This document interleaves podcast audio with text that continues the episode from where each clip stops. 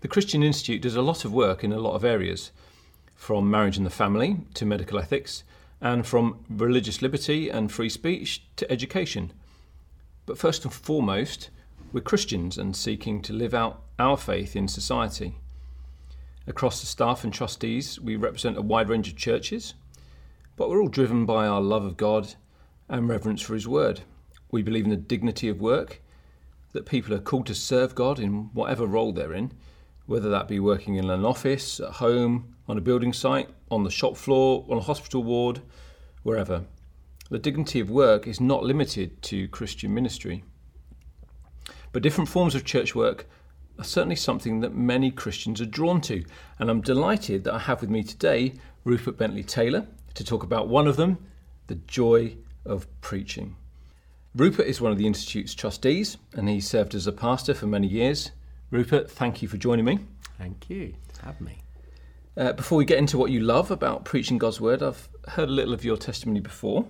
I thought it might be nice to go back to the beginning and for people to simply hear how you came to Christ. Okay, um, my parents were missionaries in the Far East, which is where I was the first eight years of my life. And I actually responded to the gospel when I was a child. Um, you, you, can't always know what's going on in a child's heart uh, that is really significant, um, but I believe God, God's truth is accessible to children. And I certainly was taught it from childhood. And there was a particular occasion where I heard it preached, um, and it was actually preached in Indonesian, which at that time I, I was familiar with as a child, being brought up in that country. And I heard it, a very simple message put across in language I could understand. Um, and I responded to that message. And I look back at that now and think, yes, God brought his truth, the fundamentals of the gospel, you know, don't require a year in, of theology. It, it just requires a heart that is open to God and God's work in your heart. And that's, I think, what happened. And of course, I mean, finding salvation in Christ, that, that essence, that's the starting point, isn't it, mm. for this ongoing journey of sanctification mm. That we have as Christians as the Lord makes us more like the Lord Jesus. So, how did God, after that point, how did God work in your life? What and at what point did He plant that seed that drew you into preaching? Hmm. I mean, God's very patient. I, I, I, don't think I was, I was such a promising, uh, you know, uh, prospect, but but God perseveres with with real people who are very often very unpromising. You, look in the Bible, you look at somebody like Jacob, and you think, wow, you know, this is a pretty you know devious character, and yet, wow, what, what God made that man. Um, so God was very patient with me, very gracious through all sorts of circumstances. Um, I didn't set out you know, I didn't have some early sense, oh, I'm going to be a preacher. Mm-hmm. I, I, didn't know what I was going to do. But I did hear some very fine preaching through the years. And as a student, I went to a church in Southampton where a man called Leith Samuel uh, preached. And he preached in a way that I think I was deeply affected by in the sense that it, it I just saw his confidence in God's word. I saw his persistence in preaching it and his joy in preaching it and his confidence that this was relevant to everybody in the room.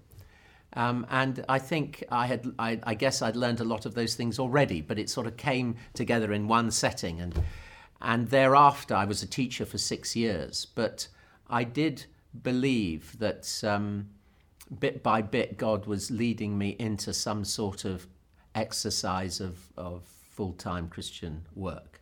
Uh, and that eventually happened. And in the introduction, uh, I mentioned that church work is one vocation of many that Christians are called to, but preaching in particular, perhaps, does come with very serious responsibilities which mm. shouldn't be taken lightly. And 1 Timothy 3 uh, says a pastor or elder must be above reproach, the husband of one wife, temperate, self controlled, respectable, hospitable, able to teach, not given to drunkenness, not violent but gentle, mm.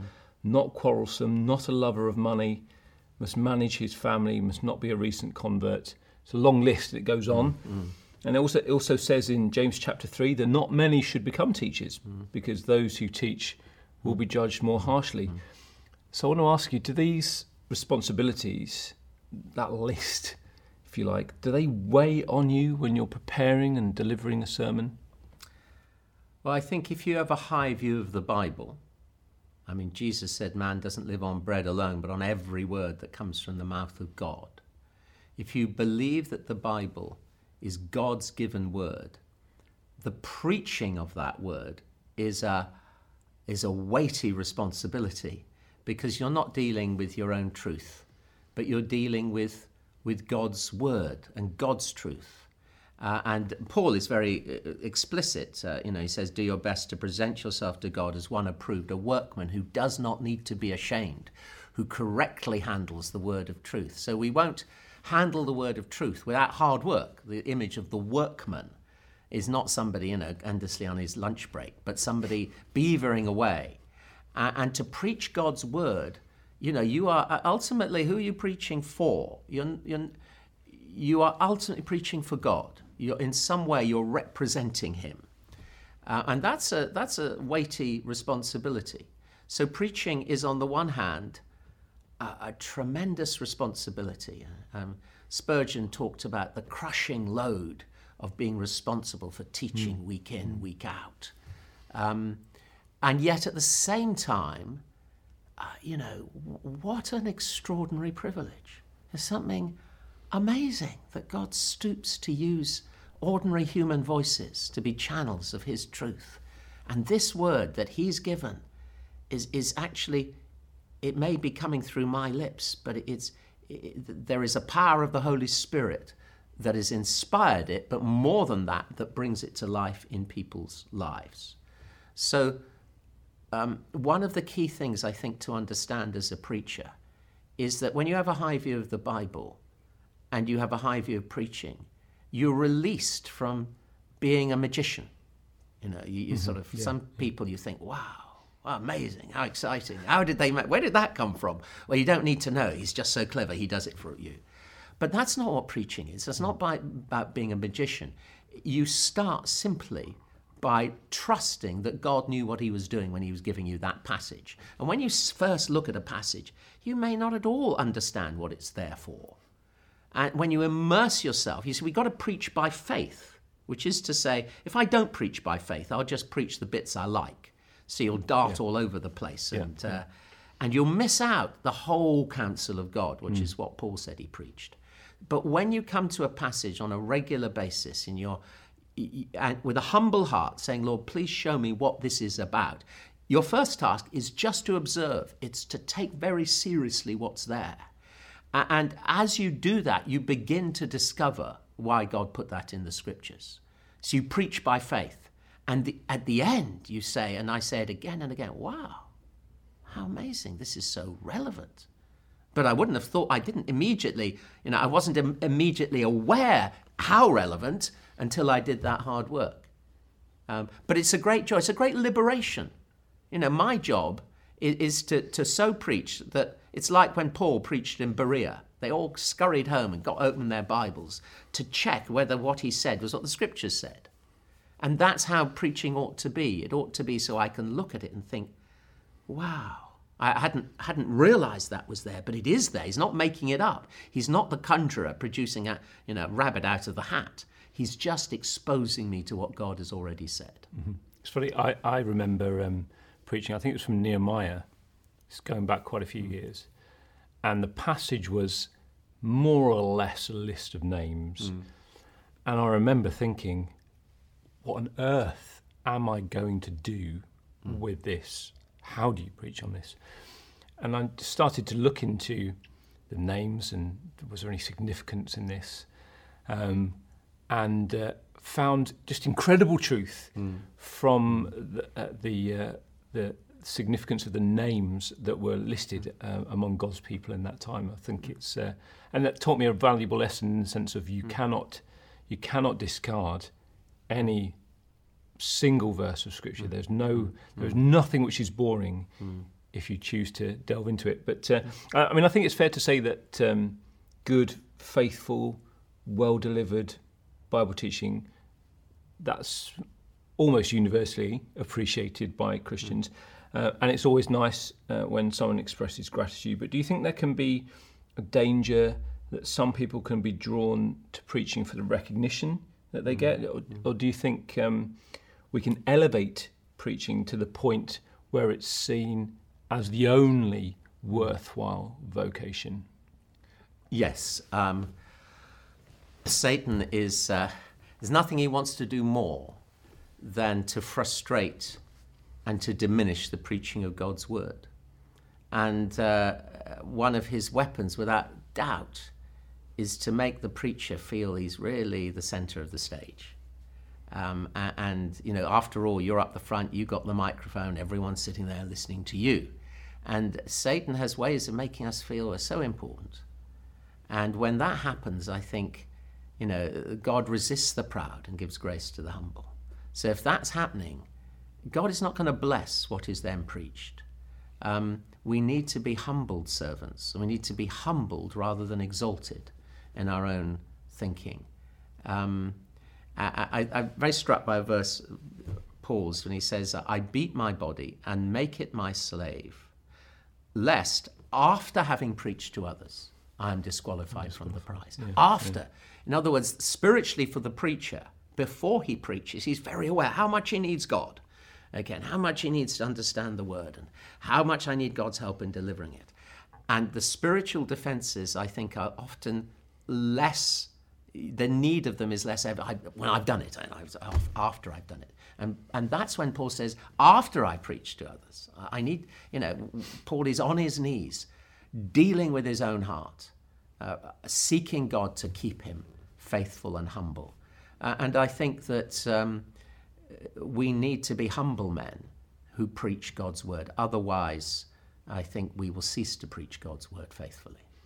Um, so that there's, uh, and I think if, if we begin to part, go down the path of being the great man who always has the, all the wise words, um, we will destroy our own ministries and God will, God will discipline us. Um, so I think it, we, we have to be aware of Satan's snares. And we got to consciously ask God to protect us from, um, from the snare of getting in the way. Uh, you know, we can get in the way. Um, we need to be humble and self aware and above all, God aware.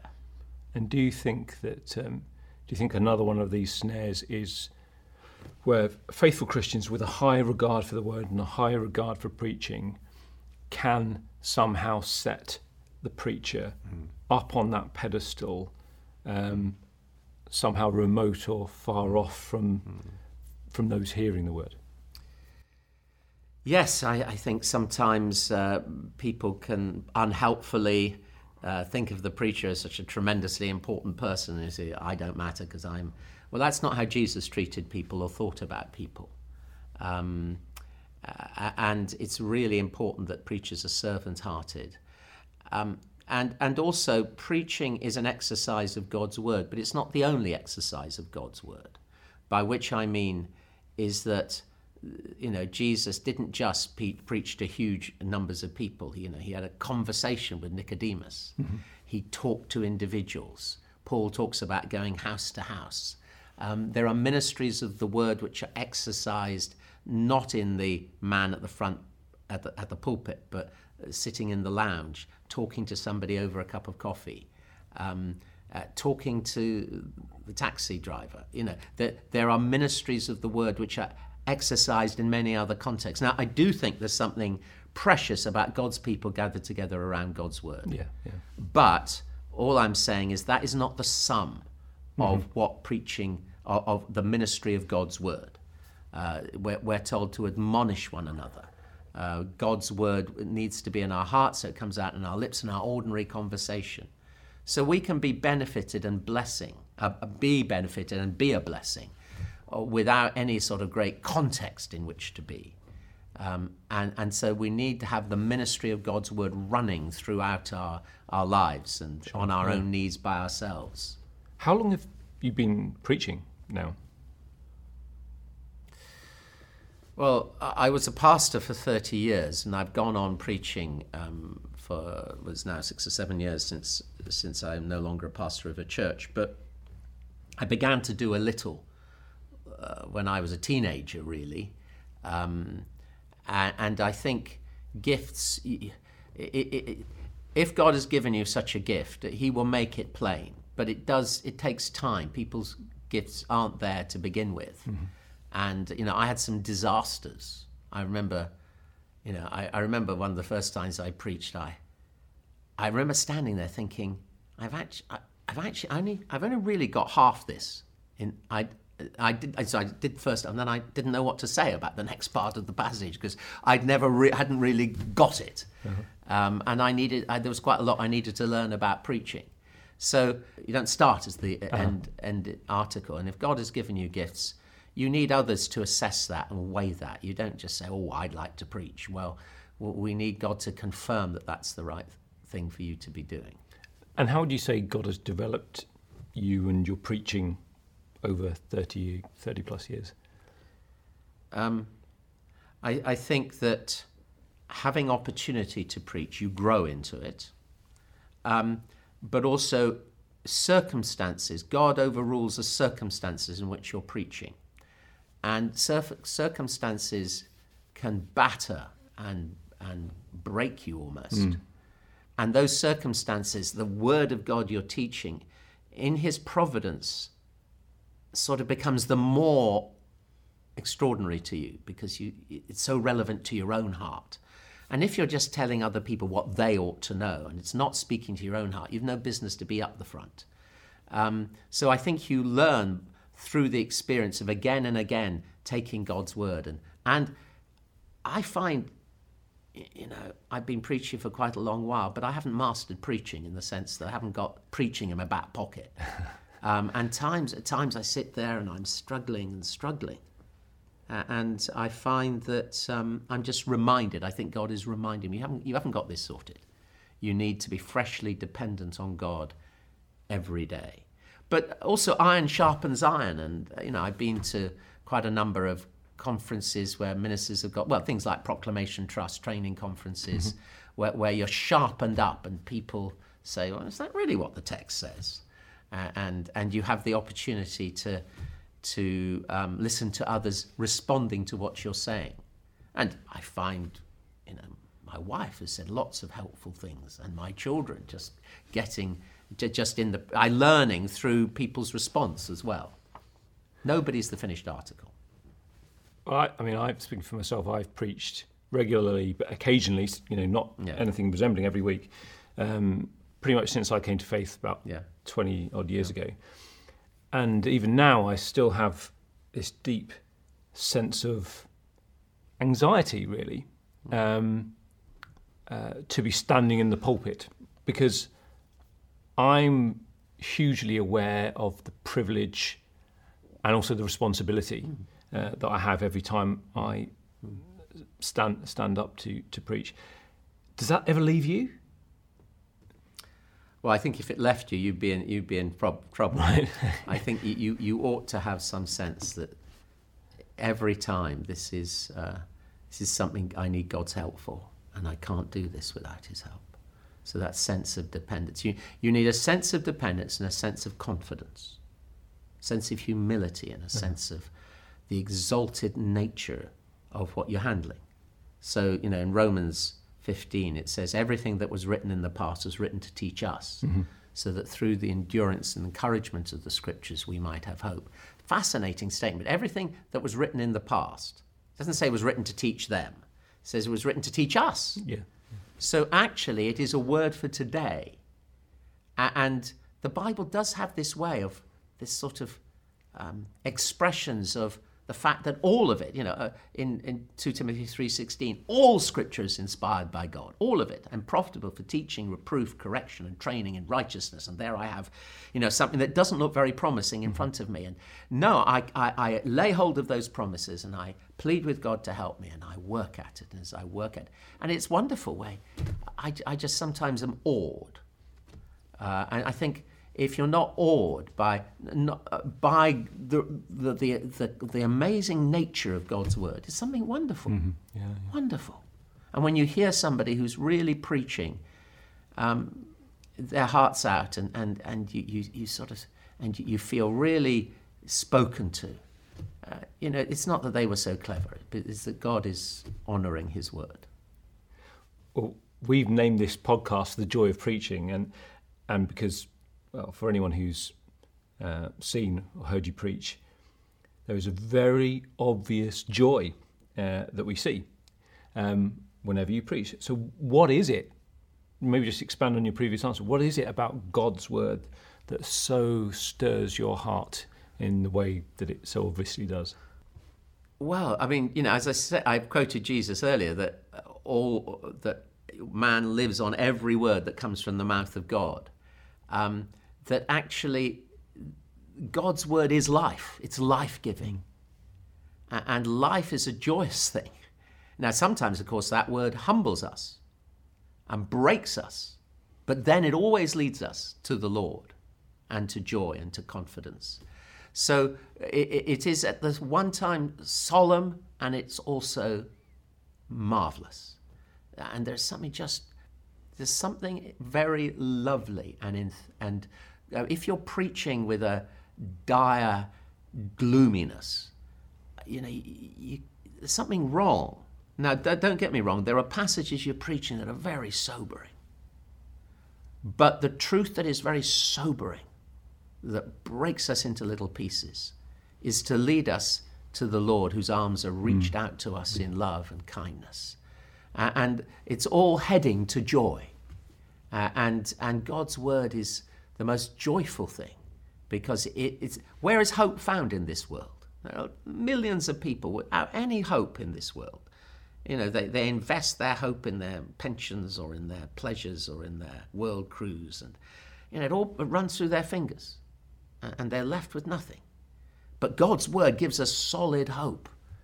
Uh, and, and uh, that's wonderful. I, I, took the funeral the other week of a 95 year old who was an extraordinary man. And he had this, this real enthusiasm, this zeal for the Lord right to the end, and this confidence and, and hope. So he wasn't despairing. In fact, he was really excited. He was excited about heaven. His wife said to me, "Is one he he had one foot on earth and one foot in heaven," but that's because he believed what God said. Uh-huh. and when you believe what God says, despite all that buffets you and all that humbles you and all that breaks you into little pieces, as God needs to do regularly, actually it leads to joy. Yeah, yeah. Uh, and so the fullness of joy is in God's presence, and that's where it's all headed. There's going to be people around the country, perhaps around the world, who are preaching um, regularly, irregularly, or perhaps there's people who are considering going into some form of ministry that is likely to require um, them to preach. What would you say are the most important things to consider when preparing and delivering a sermon? Well, I think you need to start with your own need, and you need to get your heart in the right place, which is humble and on the ground before God. So you start by saying, Lord, I, I'm not going to be able to do this unless you help me. And then I take God's word seriously. And I just, I start to read it. I start to think it. I start to, you, you've got to kind of live in a passage. I find it really helpful. Sometimes you, you've been preparing and preparing it. You know, I just stop. Um, I, you know, go for a walk or, uh, you know, I go to bed and wake up the next morning. And somehow I found again and again this is true that your subconscious sort of works on what you've been yes, thinking. Yeah, yeah. And in the morning, extraordinary. Somehow, what I was wrestling with last night suddenly much clearer. That's right. And God is involved in this process. So you don't want to get too hung up about, you know, I need to take these 10 steps. Well, yes, you do need to pray, you need to pore over the word, but God's involved. And God will, will help you, and God will make the word live. And, uh, and that's what's exciting because God's got his finger in this pie. Mm-hmm. Uh, you know, it's not obvious.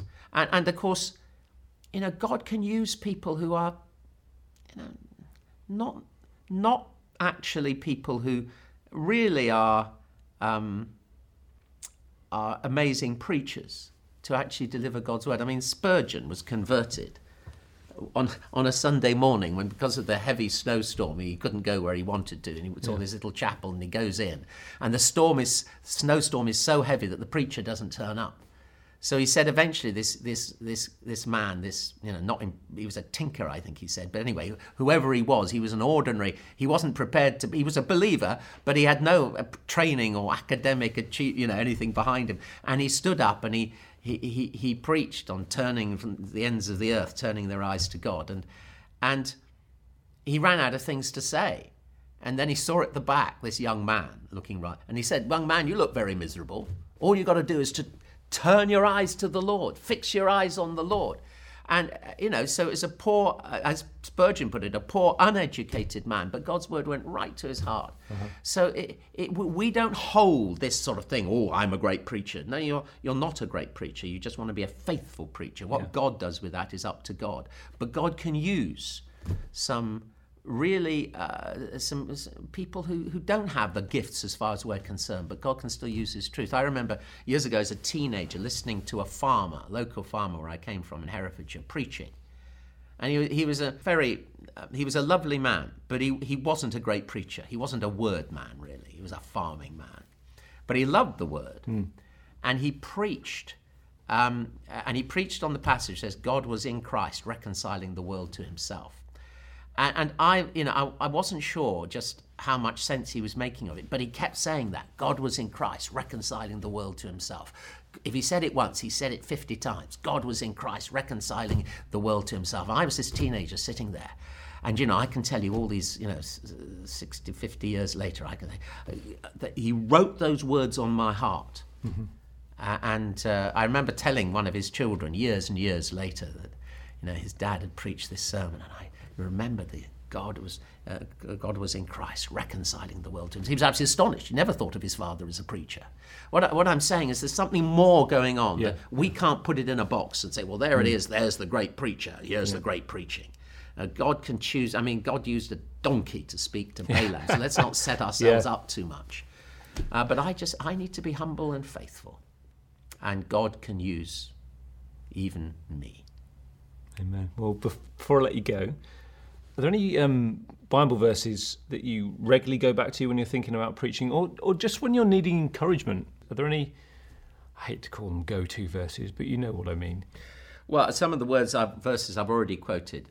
Romans 15:4 uh, was not a verse I was, you know, particularly conscious of for years, but um, I think in my 30s or so I became very aware of it, and it just came with special force to me. Everything that was written in the past was written to teach us everything, so that through endurance and the encouragement of the scriptures, we might have hope. Mm. And, um, you know, when I'm struggling with a passage, I just, that verse comes to my mind everything. everything. And um, that encourages me to persevere. Um, and God is wiser than me. You see, we, we can't get into the business of saying, well, you know, if I were God, I, you know, I wouldn't have said it like uh, that. Sure, yeah. God has said it like that, and there's wisdom, and I need to discover the wisdom rather than stand there and say, well, you know, I'll go somewhere easier. All scripture is inspired by God, breathed out, useful for teaching, rebuking, correcting, and training in righteousness. I've got to take that seriously. So I've got to, te- I've got to be under God's word rather than over it.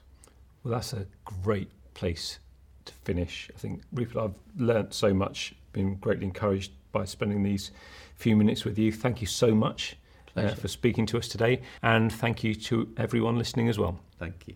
Goodbye. Thank you.